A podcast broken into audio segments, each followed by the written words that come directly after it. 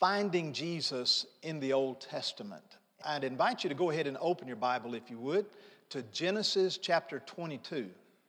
We will get to that scripture momentarily. Genesis chapter 22. Uh, uh, some years ago, I had a conversation with a, a man who, whose father had died. And uh, some time had passed, and so he was telling me the story of that time after his father had died and the funeral had been held, and how he and a couple of his siblings, he had a couple, were just trying to be sensitive to his mom and her need and or needs and allowing her to grieve through that process, but also trying to make themselves available to do whatever they needed to do to help her during that time. And so, if any of you have ever been through that, you know what that's like. There, there's, there's some time that you go through where you just let things be. They're, they're just there for a while. And, and then over time, you begin to address some of the things that you have to deal with. For instance, you know, she wanted to offer her, his clothes, her husband's clothes, to somebody that could use them and said there's no need for them to just sit in the closet. Initially, she was not ready to do that, but over time she got ready. So she asked her son to help her with that. And he said, as I went back, and help mom clean out my dad's closet, he said, I just began to think of things that my sisters and I knew that my dad had that I didn't see. And he said, I wondered where they were. And I, I wondered, you know, when would be a good time to ask my mom about them. Not because he wanted to take possession of them, but because he wanted to make sure that they were preserved and protected. He didn't bring it up, but after some time had passed, she invited him back and said, I need you to help me do something around the house. And so, as they talked about it, they realized what they needed. And she said, I think what you're looking for is in the attic. And she said to him, I've never been up there.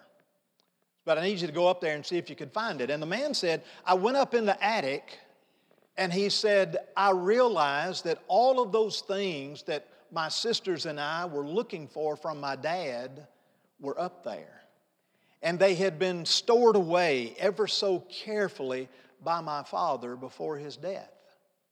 And he said, So I did what mom needed done around the house that day. And then I, at a later time, brought up to her and said, Mom, when I was in the attic the other day, I saw some things that I'd like to go back and take a look at. Things that I want to make sure do not get broken, but things that we preserve. And she said, Well, go up there, son, and Take care of it. And he did.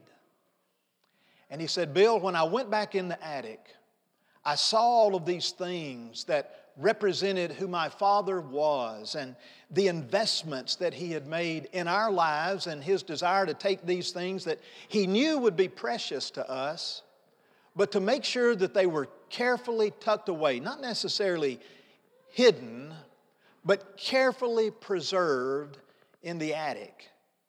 And he said, as I began to rumble through them and realize that it was all there, he, he said to himself, he said, I, I realized that I was reliving my life experience with my father. And he began to say, There was one thing in particular that I saw that was so special, and it was a diary. And he said, I took that diary out and I began to thumb through it, and he said, I almost felt like I was, well, treading down a path that I shouldn't tread because it was, it was things that my father had journaled about his life and our lives together. And he said, I wasn't sure that that's what I needed to do. He said, but all of a sudden, he said, my eyes fell upon a page.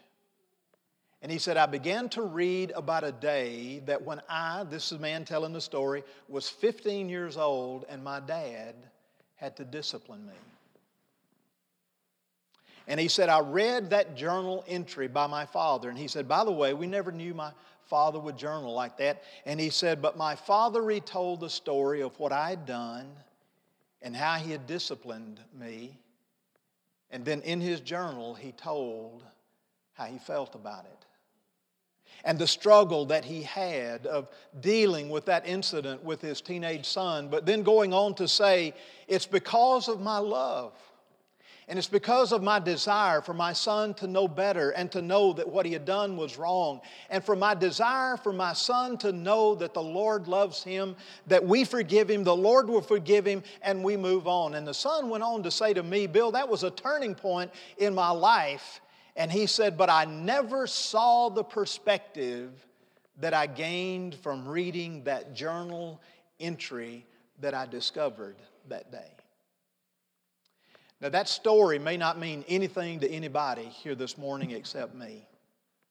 But I tell it to you because for me, it is a parallel, it is a comparison of what it's like for us to go back in the Old Testament and read these wonderful, many of them stories that we've heard all of our lives, but to read it from a different perspective and to discover that they are there for a purpose. And the purpose is that God is showing us that His intent and His desire from the beginning of creation was to bring human beings into a loving relationship with Him. As Christians, as 21st century Christians, we know that that happens through Jesus Christ. He died on the cross 2,000 years ago. He paid the price for our sins. On the third day, He was raised from the dead. We celebrate that on Easter Sunday in a special way, but every single Sunday, and reality every day of our lives. Because we, we celebrate the fact that Jesus is not dead. He's in heaven. He, by His Spirit, He lives with us here. And we know that to be the truth of Scripture. And so when you read the Bible, especially the New Testament, and you say, Well, I understand this is telling us a story of how we can be saved. But why is the Old Testament there? Why are the books of the Old Testament preserved for us in this thing that we call the Holy Bible? Well, it's because that the Old Testament tells us about that time prior to the arrival of Jesus. And one thing that we must never forget, and that is that people in the Old Testament were saved in the same way that we are saved. You say, no, they're not. They were saved by living the law, keeping the law. That's what the Old Testament's all about. No, they weren't. You know why? Nobody's ever been able to keep the law. They lived in faith, looking forward to a day that God would send a Redeemer. They looked forward in faith. We look backward. We look back in faith to the time when we know our Redeemer by name, and He was Jesus. So, what I'm showing you is that these Old Testament people live by faith looking forward, we live by faith looking backward, but we're all looking to the same experience and to the same one who saves us, the only one who can save us, and that is Jesus. I think I said it this way last week. The Old Testament is Jesus concealed, the New Testament is Jesus revealed.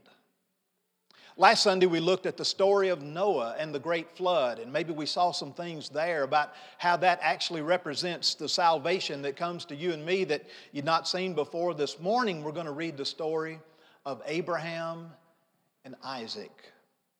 When Isaac was offered as a sacrifice, read with me in verse 1 in Genesis 22. Listen to what it says.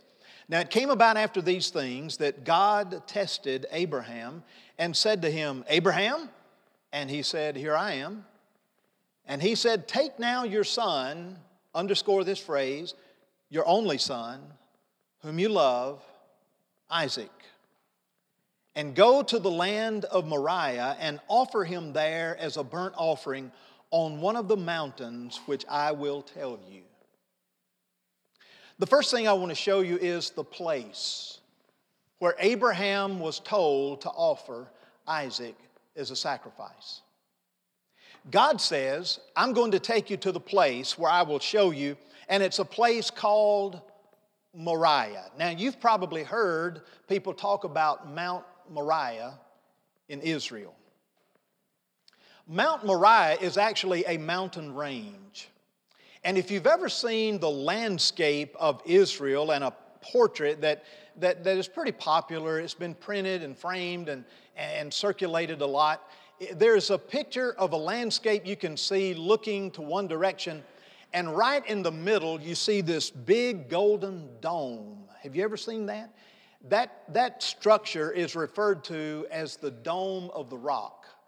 1992, uh, what's that? Uh, let me do the math here. Eight, 26 years ago, I went to Israel. I, I visited all of those wonderful places that you can go when you go to the Holy Land. I went with 150 Methodists. Doesn't that sound like fun? I was sprinkled at the Jordan River, you know. And uh, I was actually traveling with three friends who were members of my church. We were the only four Baptists in that group. And as the bishop, Methodist bishop, sprinkled all of us at the, at the Jordan River, three of uh, uh my friends joked with me and said, We noticed you didn't duck when he sprinkled us all. I said, Look, Number one, I wasn't going to call attention to myself by ducking out of that experience and just making an issue over it. And I said, plus, I said, what did it hurt? you know. So we were baptized at the Jordan River by being sprinkled. But anyway, I wanted to go to the Dome of the Rock. The Dome of the Rock is a place where people of the Islam faith worship. Now, visitors can go in, but there are very strict regulations on what you can do. And because of the unrest in the Middle East, now this is 1992, we couldn't go to Jericho. We couldn't go to the Dome of the Rock. We can go to multiple places because our tour guide said we have been told by our state of whomever it is in that position in Israel not to take visitors there at this time because they were in, they were protesting and they were rioting and things were happening there. That has always been seemingly the state of the people in the Holy Land. The Dome of the Rock covers the mountain range there on Mount Moriah, where it, those Muslims believe that Muhammad left this earth ascending to God. But what you discover here is that it's also the place where God told Abraham, This is where I want you to sacrifice your son to me. Offer him as a burnt offering to me. And now leave your place and go. I'll show you the way. When you get there, you'll know, but we're going to Mount Moriah. Now, it's a mountain range. I've already told you that place is special to the Muslims. It's special to the Jews because of the story we have about Abraham. But guess what, folks? It's also a special place to you and me because not a stone's throw from the Dome of the Rock where it exists today is a place where traditionally is known as the place of the skull. Golgotha, Calvary, where it is believed that our Lord Jesus was crucified. The very place, thousands of years prior to Jesus going to the cross, God would send Abraham to that same place to die for you and me. Now, I want to ask you a question this morning. Have you ever been to Calvary? I don't mean literally, I don't mean you get on a plane and you fly to Israel and you have a tour guide take you there, but in your heart, in your spirit, have you ever gone to Calvary and seen Jesus dying there on the cross? Going back in your imagination, realizing what he did for you and me to suffer and die on the cross? If you've never done that, I'm inviting you to do that this morning. I want to take you to Calvary. That's the place. Look at the next thing that the scripture tells us about, and that's the plan that was given to Abraham. In verse 3, it says So Abraham rose early in the morning and saddled his donkey and took two of his young men with him and Isaac his son. And he split wood for the burnt offering and arose and went to the place of which God had told him. On the third day, if you're so inclined, would you highlight or underline that? On the third day, Abraham raised his eyes and saw the place from a distance. Abraham said to his young men, like servants who went with them, Stay here with the donkey, and I and the lad, Isaac, will go over there and we will worship. And in my translation, it doesn't say we next, but we is implied. We will return to you. Abraham took the wood of the burnt offering and laid it on Isaac. Again, underscore, laid it on Isaac, his son, and he took in his hand the fire and the knife, so the two of them walked on together. Isaac spoke to Abraham, his father, and said, My father? And he said, Here am I, my son. And he said, Behold, the fire and the wood, but where is the lamb for the burnt offering? Abraham said, God will provide for himself the lamb for the burnt offering, my son. So the two of them walked on together. This is the plan that God had given to Abraham.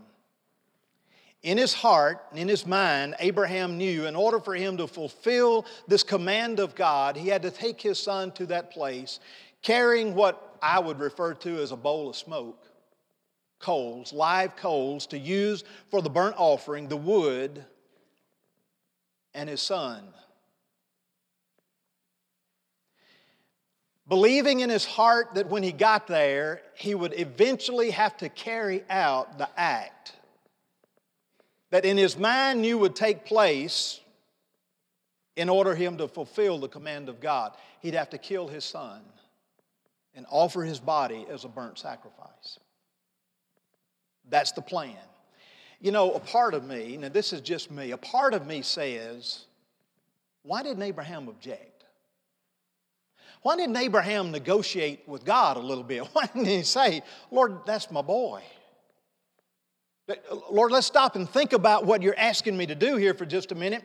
Can't I just dress him up and parade him around and commit him to you in public and say, This is the boy that the Lord has given me, and we want to give him back to the Lord? His name means laughter. Yes, Sarah and I didn't think we could have children, but lo and behold, here we are, and old in age, and we. He didn't do that, did he?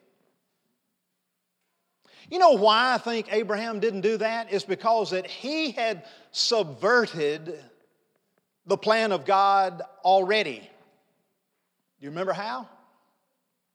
God sent a messenger, told Abraham and Sarah, You're going to have a child, a male child. Your descendants are going to be like the grains of sand on the seashore and the stars in the sky. Sarah laughed, didn't she? And when Abraham reminded her of what they'd been told, she said, I'm 99 and you're 100. We're on Geritol already. What do you mean we're going to have a child? We can't have a child. And when she didn't bear a son, what did they do? Here's your handmaid. Have a son through her. We know his name is Ishmael, right? Ishmael was born. What did they do? They tried to hijack, to overtake the plan of God. And it didn't work out. And then ultimately, she did have a child, and Isaac was born. And they celebrated the fact that the promise of God was ultimately carried out by giving them a child as the anointed couple and the chosen couple for that very purpose. So I think when it came time for the plan to be carried out, Abraham trusted God and in faith said, Lord, as you've told me to do, I will do it. Now, one thing I want you to think about here is that Isaac had to be a willing participant in this. You say, well, it doesn't say that Isaac was a willing participant. Well, think about it this way. We know that Abraham was 100 years older than Isaac, right? Not sure what that looks like. Don't know exactly how old Isaac was. Let's say he was 16. The Jewish Talmud, by the way, says that Isaac was 30 years old. I thought about bringing a 30 year old up here and just sort of letting him stand in front of you and remind you what a 30 year old looks like. Sort of the prime of life, isn't he? I mean, strong. Don't you think that a 30 year old, even a 16 year old, could overpower a 100 year old man? And yet it seems to me that Isaac was willing to do that.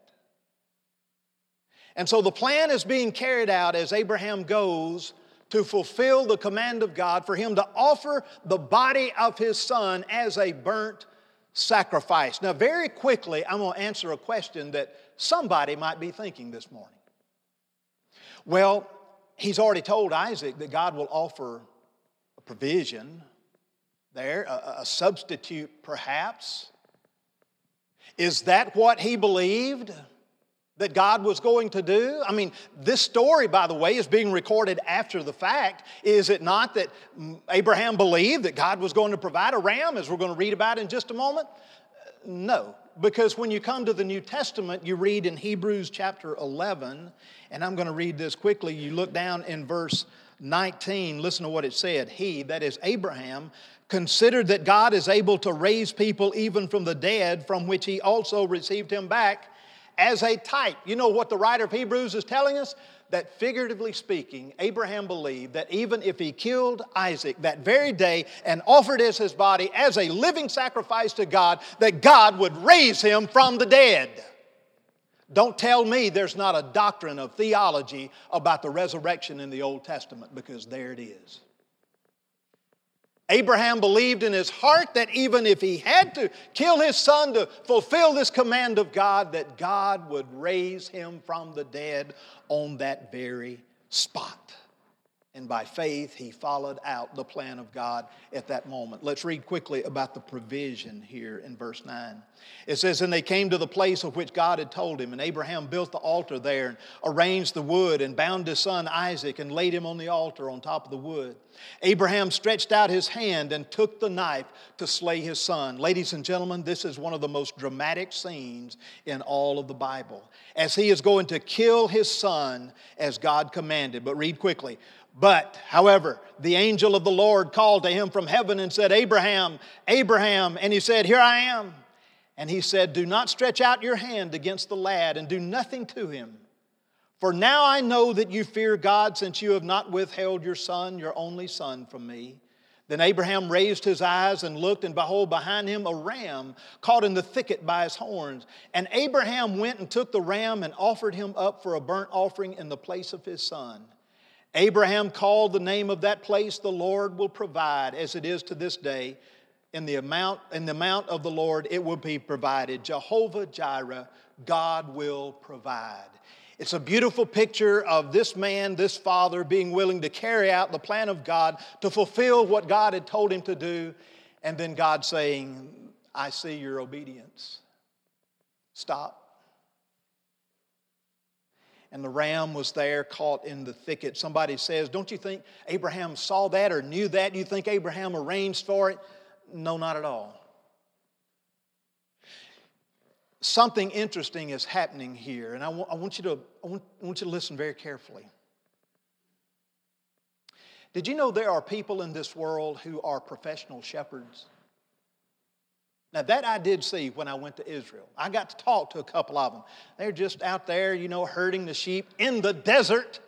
You know, I'm wondering, well, poor sheep, they're looking for grass. Take them to some grass and some water. They got to, but that's what shepherds do. They know where the grass is, they know where the water is, and they're getting them there. So, professional shepherds have said that this was a God thing.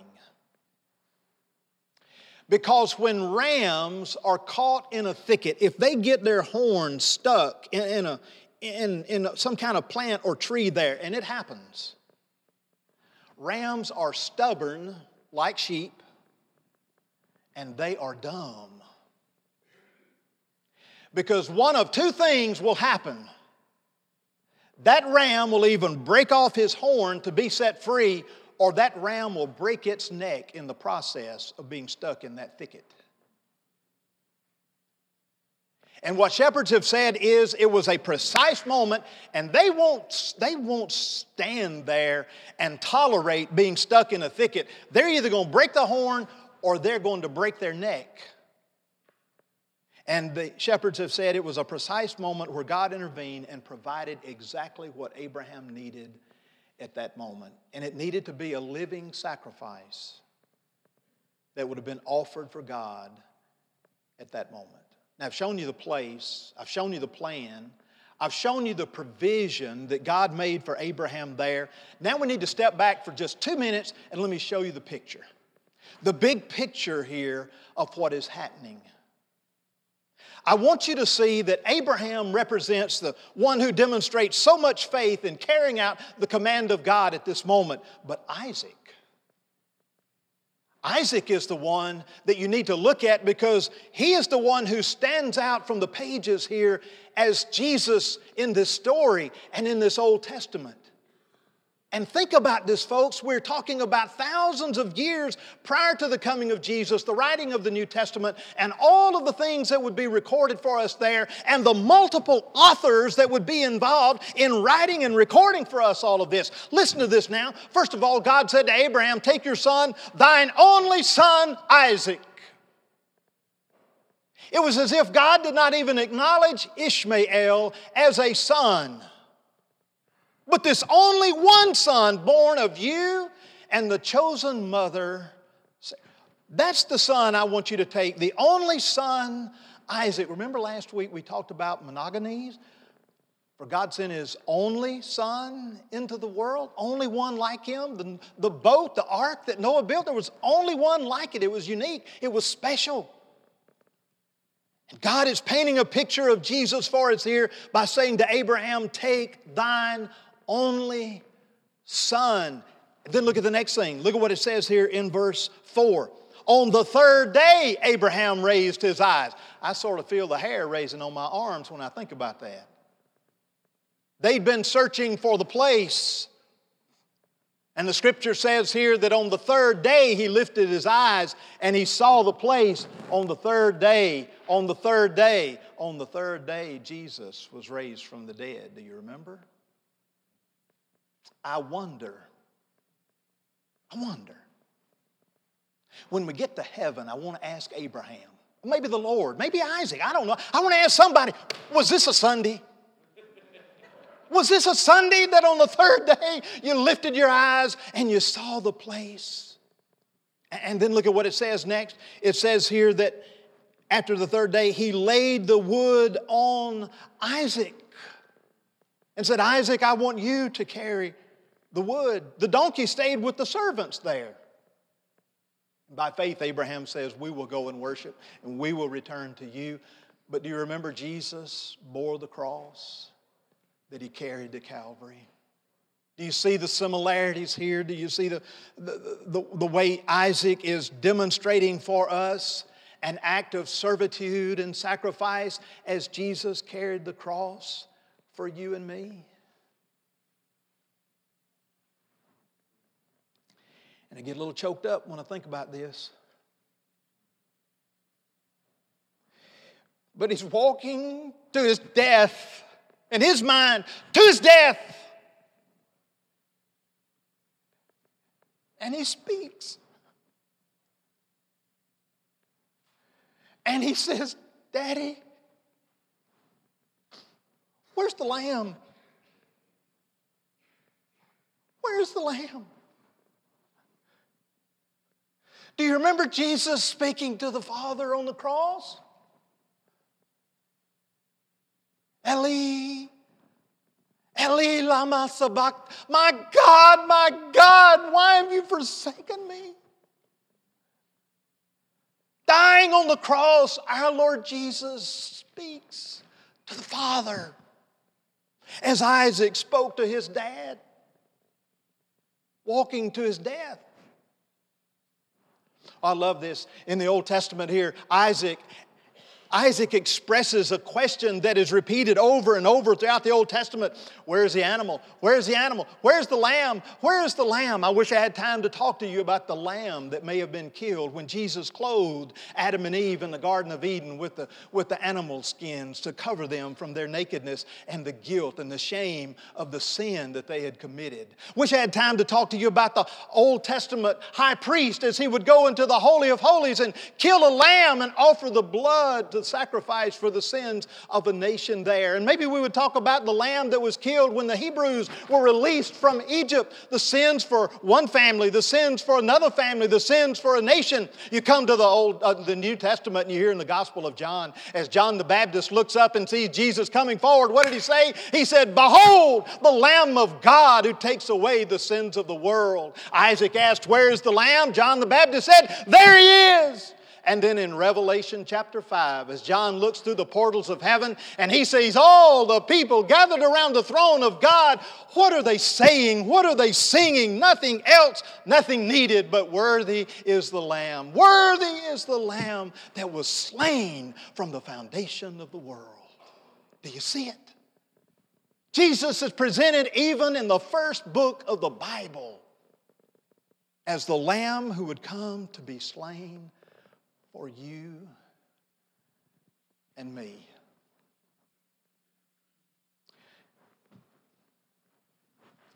So? So what? I'm proud you asked.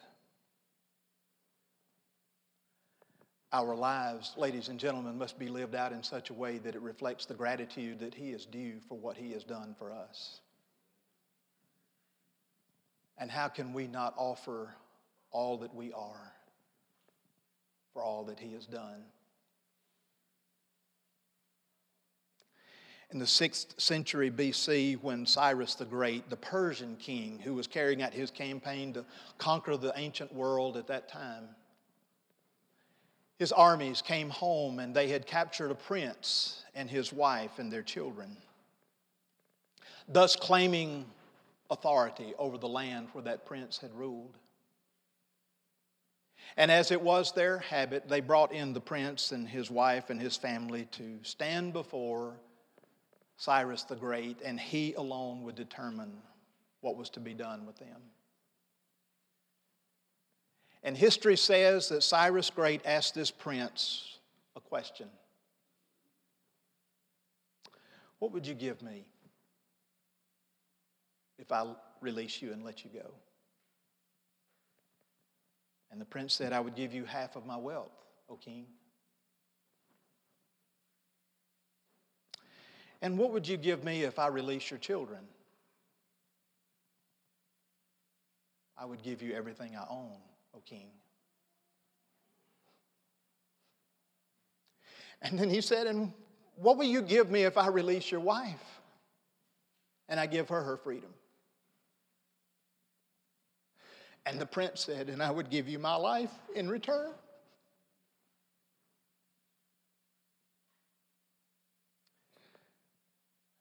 So story goes Cyrus the Great released them all, so moved by the responses of this prince. And as the prince and his wife and children are walking to wherever they're going with their freedom,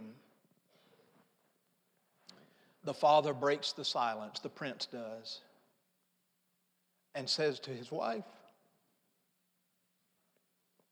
That Cyrus is a handsome man, don't you think? And she said, I didn't notice. I could not take my eyes off the man who was willing to die for me. May we fix our eyes on the Lord Jesus Christ and not be distracted by anything in this world that would take away from the honor and the devotion that he deserves.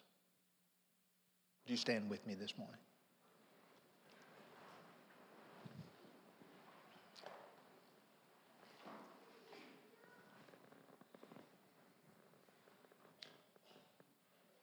Father, how we thank you for Jesus, for the willingness that he demonstrated by going to the cross and dying for us. I pray that in this service, somehow, some way, should you convince any person, young or old, of the need to trust Christ as Savior and to come forward and make that commitment public, that you would give them the courage to do that even now as we give this invitation on your behalf. Father, for every person here who goes by the name of Christian, should we find a way somehow to commit ourselves deeper and broader and greater ways to serve you and love you and to thank you for what you're due.